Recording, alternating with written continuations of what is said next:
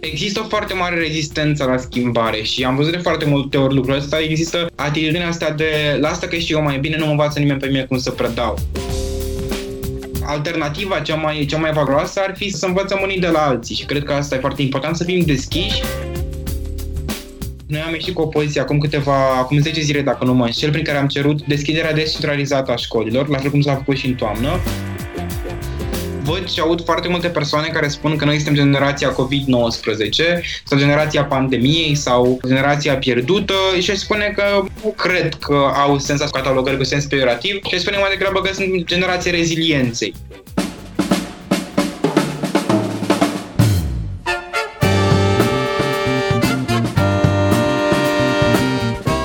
Timpul prezent cu Adela Greceanu și Matei Martin.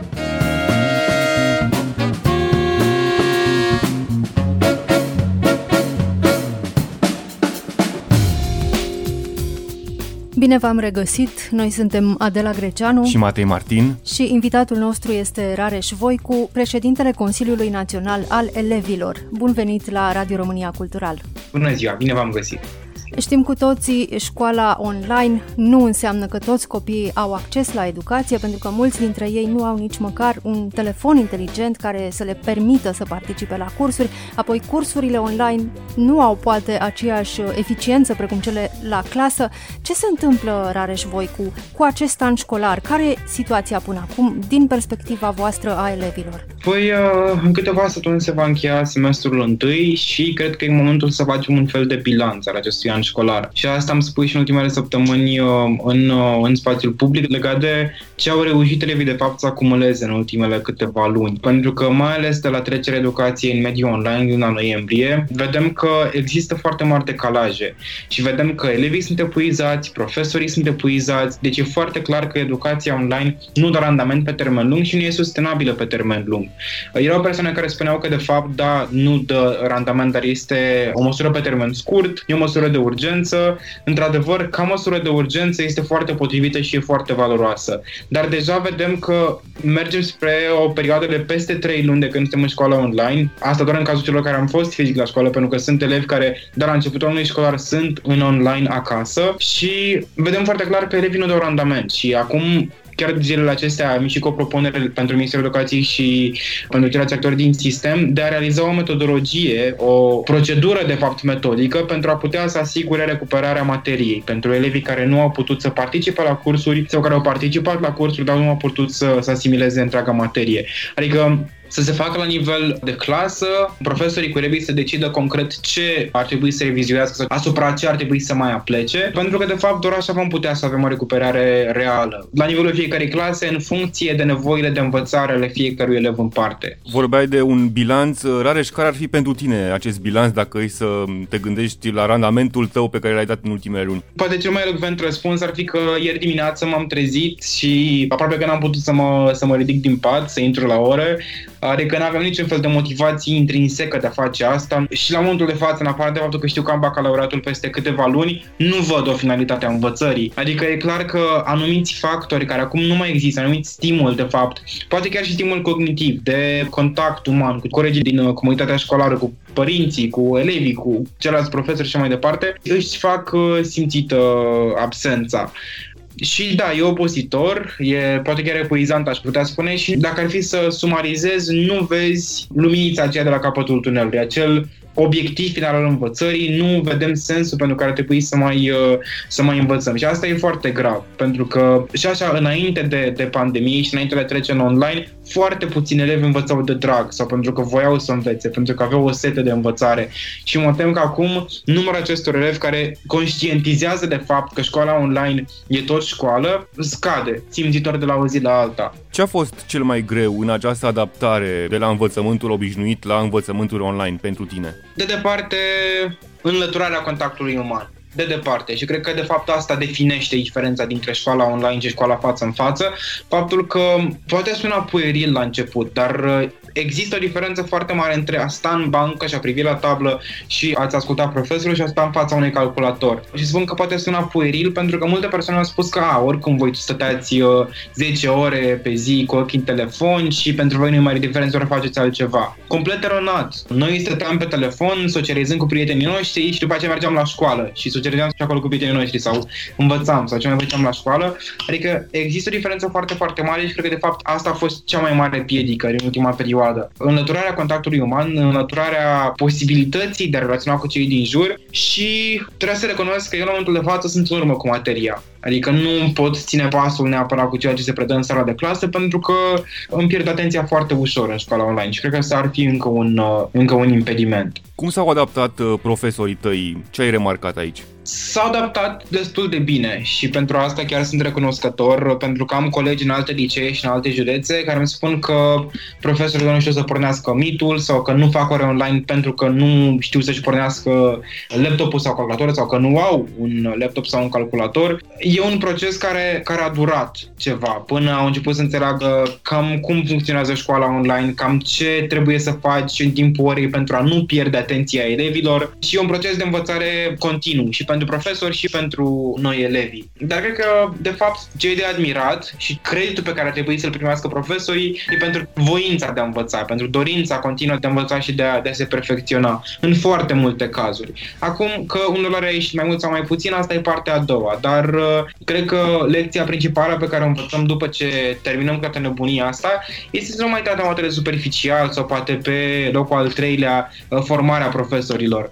Pentru că avem acești formatori în teritoriu laboratorii, aceste case ale corpului didactic, niște instituții fosilizate aproape, care sunt înghețate în timp și care numai furnizori de formare de calitate nu sunt, adică e mai degrabă un uh, loc unde se servește o cafea bună în oraș și se vede chestia asta, adică se vede că nu există profesioniști în formare, se vede că profesorii atunci când merg la formări primesc adeverințe sau credite doar în mod superficial, fără a asimila cu adevărat uh, noi informații și noi competențe pentru predare.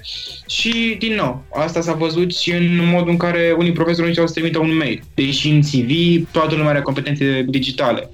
Deci sunt discrepanțe foarte, foarte mari și în advertențe foarte mari cauzate tocmai de lipsa de coerență în măsurile pe care le-am văzut până acum în acest domeniu al formării profesori. Nu poți face tot peste noapte, asta e clar, adică durează ceva să te poți aclimatiza și durează ceva să construiești în câteva luni ceea ce ne-ai construit într-o întreagă carieră de profesor. Dar este cu siguranță nevoie de, de adaptare. Ce lipsește, ce le lipsește acestor uh, profesori ca să predea mai bine, să fie mai performanți? Asistența constantă, aș spune, adică um, există o foarte mare rezistență la schimbare și am văzut de foarte multe ori lucrul ăsta, există atitudinea asta de lasă că știu eu mai bine, nu mă învață nimeni pe mine cum să predau. O chestie foarte faină care a apărut în uh, martie-aprilie anul trecut, um, elevii învățau profesorii cum să folosească platformele sau cum să își deschidă, nu știu, anumite programe de screen sharing și așa mai departe. Chestii care nu se întâmpla, nu se întâmplase până atunci și cred că de fapt poate varianta sau alternativa cea mai valoroasă ar fi să, să învățăm unii de la alții și cred că asta e foarte important, să fim deschiși. Profesorii ar trebui să fie un pic mai deschiși la sugestii, la feedback din partea elevilor foarte important pentru că până la urmă pe asta se clădește actul educațional și să înțeleagă că de fapt e un proces de învățare pentru noi toți și că nu e nimic rușinos să a greși atât timp cât vrei să înveți din uh, greșeala pe care ai făcut-o. Cred că asta e un pas foarte mare pe care trebuie să-l, uh, să-l facem. Evident, pe lângă cursurile de formare uh, continuă și pentru absolvenții de facultate, mă rog, sau pentru cei care sunt la facultate acum, e foarte important ce asta am spus și în propunerile pe care le-am formulat pentru programul de guvernare, să se facă o monitorizare foarte atentă a celor uh, module pedagogice din cadrul facultăților, pentru că multe dintre ele se fac în mod superficial, din păcate. Sunt și module care se fac în mod corespunzător și în urma cărora studenții chiar rămân cu ceva, dar uh, sunt puține în general. Ai făcut o listă de propuneri adresate Ministerului uh, Educației. Ce conține această listă? Care ar fi prioritățile din punctul tău de vedere? În primul și în primul rând vorbim despre creșterea finanțării și oricât de poezie învățată pe de rost ar suna propunerea aceasta, am făcut o analiză concretă pe capacitatea bugetară a țării noastre pentru anul 2021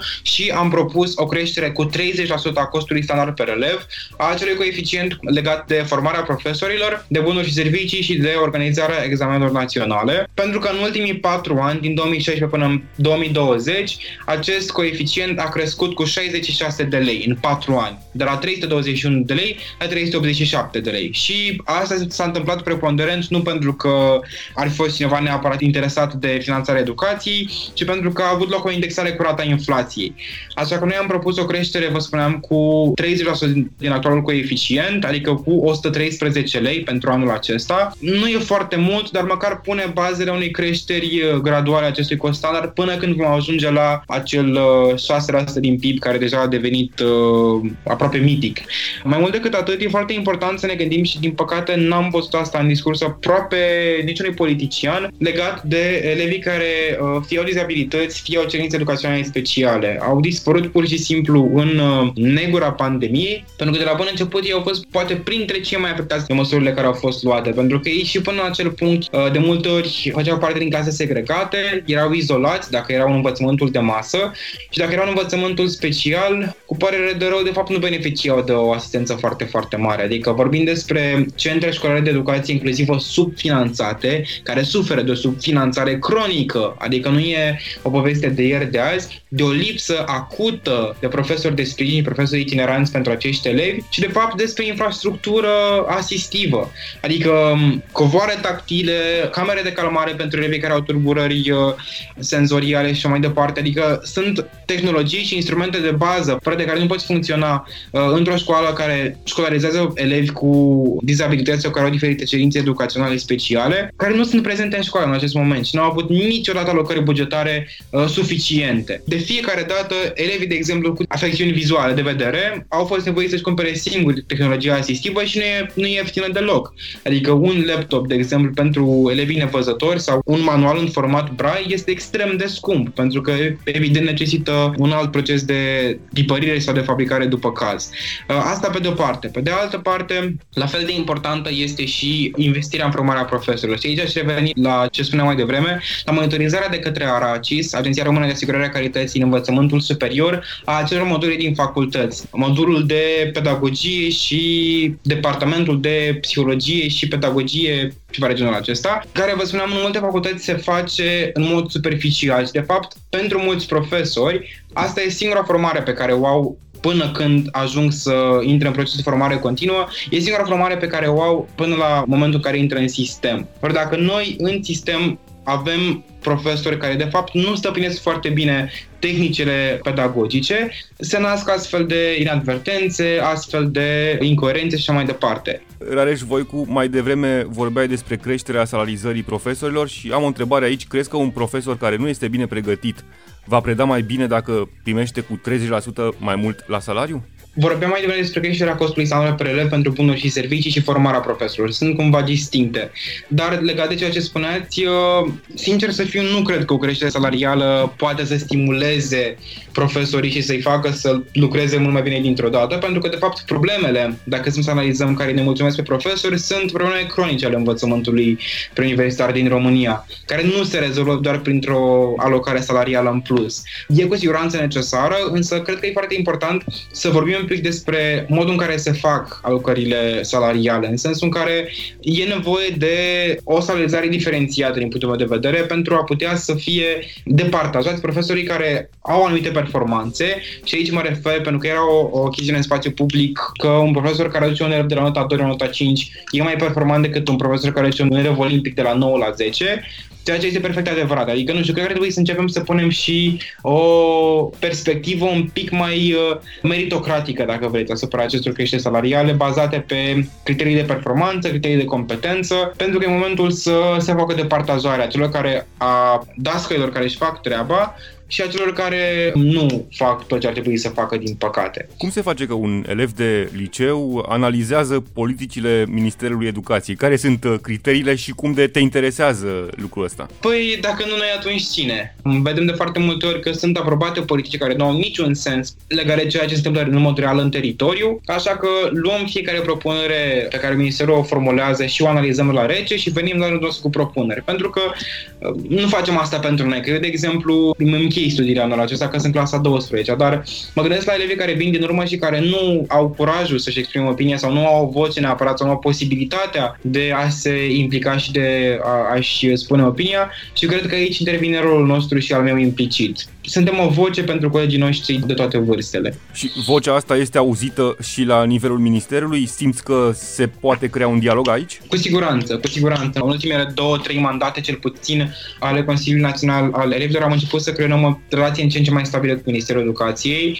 și cred că este un plus foarte, foarte mare pentru mișcarea de reprezentare a elevilor, pentru că noi, Consiliul Național al Elevilor, suntem o structură oficială de reprezentare uh, a Ministerului Educației și Cercetării, și prin fundamentarea acestui dialog în politici concrete și în propunere concrete, cred că reușim să avansăm foarte, foarte mult uh, relevanța mișcării de reprezentare a elevilor din România și a Consiliului Național al Elevilor în relația cu decidenții, nu doar la nivel uh, ministerial, cât și la nivelul întregului guvern și chiar la nivel uh, parlamentar, pentru că menținem un dialog constant cu decidenții, atât la nivel local cât și la nivel uh, național. Adică e clar că există încă oameni care sunt închistați în practici vechi, care ne spun ce să cauți tu să ne spui nouă cum să ne facem treaba sau să ne formulezi propuneri, dar sunt și oameni uh, atât politici cât și decidenți, de exemplu, care sunt uh, deschiși să audă și care încet încet învață, dobândesc această cultură a participării copiilor la luarea deciziilor. Actualul ministru al educației, domnul Câmpeanu, este contestat atât din partea profesionicilor cât și din partea oamenilor politici. Cum vezi uh, această relație cu ministrul? Noi lucrăm în general uh, cu funcția și cu demnitarul, nu cu omul în sine. Știu, am văzut, firește, că există foarte multe controverse pe marginea a ceea ce s-a întâmplat în mandatele trecute la domnului ministru, dar nu vreau să le comentez tocmai prin prisma faptului că noi avem un mandat pe care trebuie să-l la bun sfârșit și, dacă e să fiu foarte onest, pe elevii pe care îi reprezentăm, pe elevii care au multe nevoi la momentul de față, nu interesează neapărat dacă ne le-am certat sau nu cu ministrul pe anumită temă. Interesează să vadă ce rezultate am obținut și cum le-am făcut noi lor, de fapt, viața uh, școlară mai bună. Asculți timpul prezent! Ministrul Educației uh, consideră că examenele naționale de anul acesta ar trebui să se țină cu prezență fizică. E posibil? Ce părere aveți voi, elevii? Da, asta a fost propunerea noastră, de fapt, uh, în mod inechivoc de a se susține examenele naționale, pentru că, de fapt, este un garant al integrității academice în școală. Adică dacă mergem spre pasme și prostii, precum echivalarea sau uh, să primească totul o diplomă de bacalaureat, ea își pierde valoarea și nu mai reprezintă un atestat al competențelor competențelor pe care elevii le-au obținut în școală, ci o simplă bucată de hârtie. Deci noi suntem cu siguranță pentru susținerea examenelor la data stabilită, doar că e foarte important să avem în vedere și componenta aceea de ajustare a materiei. O componentă pe care am adus-o în vedere ministrului, pentru că în programa de examen sunt anumite conținuturi, însă foarte multe dintre ele nu au fost asimilate de către elevi. Și nu vorbim despre 2-3 elevi, ci despre zeci de mii de elevi care nu au putut să, să participe la orele online și care au examene anul acesta. Și în sensul ăsta, propunerea noastră a fost să, și de aia spuneam și la început legat de acea procedură metodică pentru orele remediale, pentru a putea să, să vedem concret ce s-a făcut, ce nu s-a făcut și să poată fi ajustată materia în consecință până pe 5 februarie. Ăsta a fost termenul nostru ca să avem predictibilitate și să știm din timp ce este de la examen, ce nu este de la examen, dacă dăm simulări pentru că noi am cerut acest lucru și care va fi calendarul uh, final al acestor examene. Mai e foarte puțin timp până în 5 februarie, crezi că e posibil să fie recuperată materia pierdută în aceste luni de online? Predarea se va face în continuare până pe 5 februarie. După 5 vom vedea concret, sperăm noi să vedem concret ce conținuturi intră la ambele examene și după aceea tocmai de ne-am gândit să fie cât mai apropiat de începerea acestui an, anul 2021, pentru a putea să avem o fereastră mai mare de ajustare a predării în sala de clasă. De exemplu, nu știu, dacă o să fie scoase două, trei lecții, spunem, de la fiecare materie sau ceva de genul acesta, sau anumite tematici din uh, programa de examen, profesorii să poată să-și calibreze un pic, să se lămurească ce presupune asta pentru ei și pentru elevii lor și să poată să-și calibreze predarea în sala de clasă la noua programă și la ce conținuturi sunt prevăzute acolo. Crezi că e posibil uh, revenirea la școală, revenirea în clase? Cu siguranță este posibil și este, este imperioasă. Noi am ieșit cu o poziție acum 10 zile, dacă nu mă înșel, prin care am cerut deschiderea descentralizată a școlilor, la fel cum s-a făcut și în toamnă,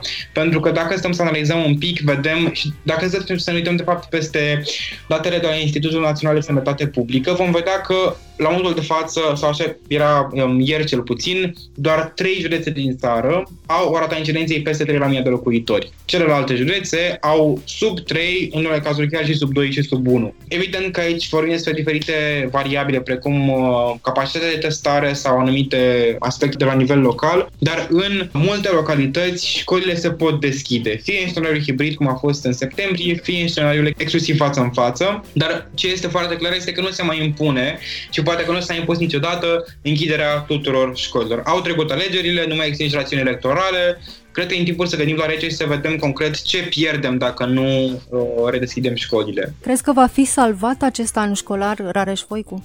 Uh, cred că plecăm de la o premisă greșită când spunem că e pierdut. Văd și aud foarte multe persoane care spun că noi suntem generația COVID-19 sau generația pandemiei sau generația pierdută și spune că m- mm, cred că au senzația de catalogări cu sens pejorativ și spune mai degrabă că sunt generația rezilienței pentru că am învățat în ultimele luni să trecem peste toate piecile pe care le-am avut, am învățat să ne adaptăm și să, să învățăm de fapt din ceea ce trăiam în viața de zi cu zi și cred că da, vom trece peste acest an școlar.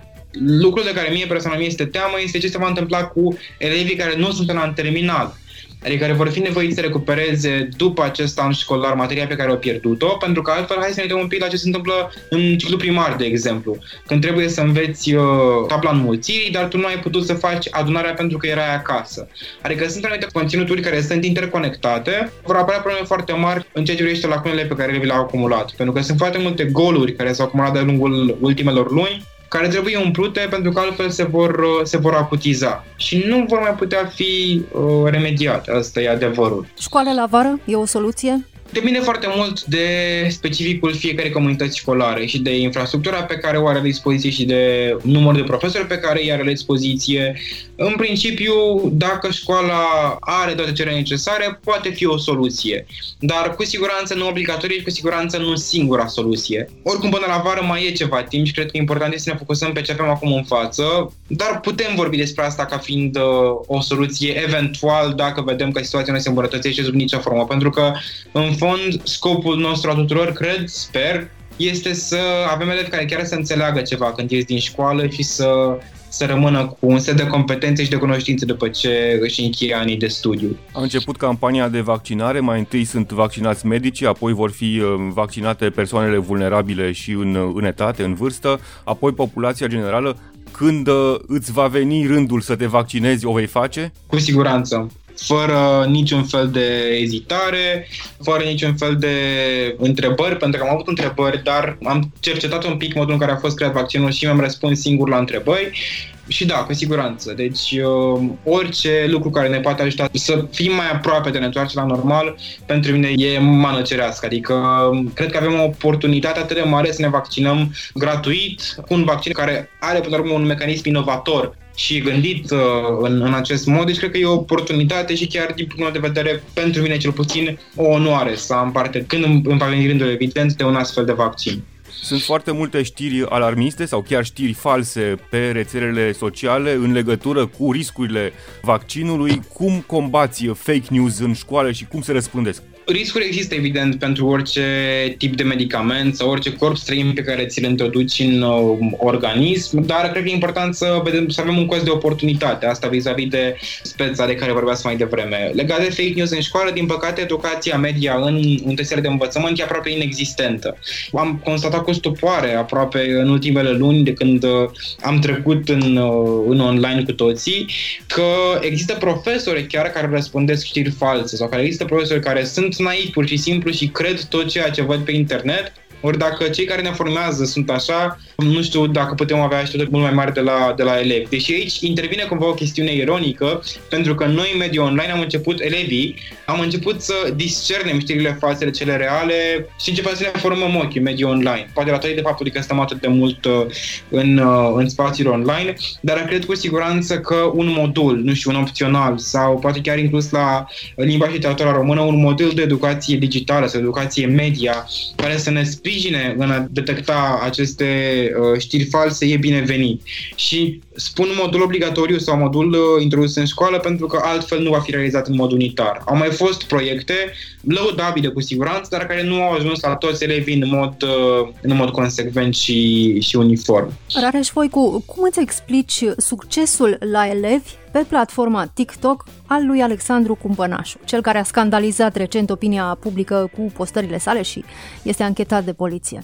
Domnul Cumpănaș a avut uh, câteva atacuri și la adresa Consiliului Național al Elevilor, uh, ne-a numit o pseudo-structură controlată de către minister, ceea ce, pe lângă faptul că e profund neadevărat, e și un pic uh, amuzant. Dacă stă cineva să analizeze 5 din pozițiile noastre cele mai recente, 4 exprimă o opinie împotriva ceea ce spune Ministerul Educației, deci e din start absurdă, dar cred că de fapt ceea ce face este să scandalizeze și să polarizeze în foarte multe cazuri uh, elevii și să speculeze frustrarea pe care am acumulat-o cu toții, adică pe care o avem cu toții noi, pe care de multe ori nu exprimăm, pentru că înțelegem că e o perioadă trecătoare și că trebuie să rezistăm, dar unii dintre noi mai răbufnim știm uneori. Și răbufnirea pe care mulți elevi wow este un uh, astfel de personaje care urlă, că îi se umflă vena la gât atunci când spune că va da mii și milioane de școli în judecată și zeci de mii de profesori în judecată, de parcă asta ar fi soluția uh, universal valabilă. Știți că e pâine și circ. Cred că ăsta e circul și, pe de altă parte, cred că e important să ne gândim un pic la motivul pentru care elevii sunt atrași de astfel de personaje, pentru că cred că fiecare urmăritor elev pe care acest uh, om uh, îl are reprezintă un elev care nu a fost ascultat în școală, care nu au putut să-și exprime opinia în școală sau în familie, reprezintă o ușă închisă din partea direcțiunii, de exemplu, pentru că există o lipsă acută de comunicare între elevi și direcțiunii intenționul de învățământ. Și, de fapt, un elev care nu s-a simțit ascultat, pentru că de asta ajung uh, unii colegii noștri să decurgă la astfel de personaje pentru consultanță, pentru sfaturi, de natură personală și așa mai departe. Rareș Voicu, îți mulțumim tare mult uh, pentru interviu, succes, baftă în ultimul an de liceu și la bacalaureat. Noi suntem Adela Greceanu și Matei Martin. Ne găsiți și pe platformele de podcast. Abonați-vă la timpul prezent pe Castbox, Apple Podcast și Spotify. Cu bine, pe curând!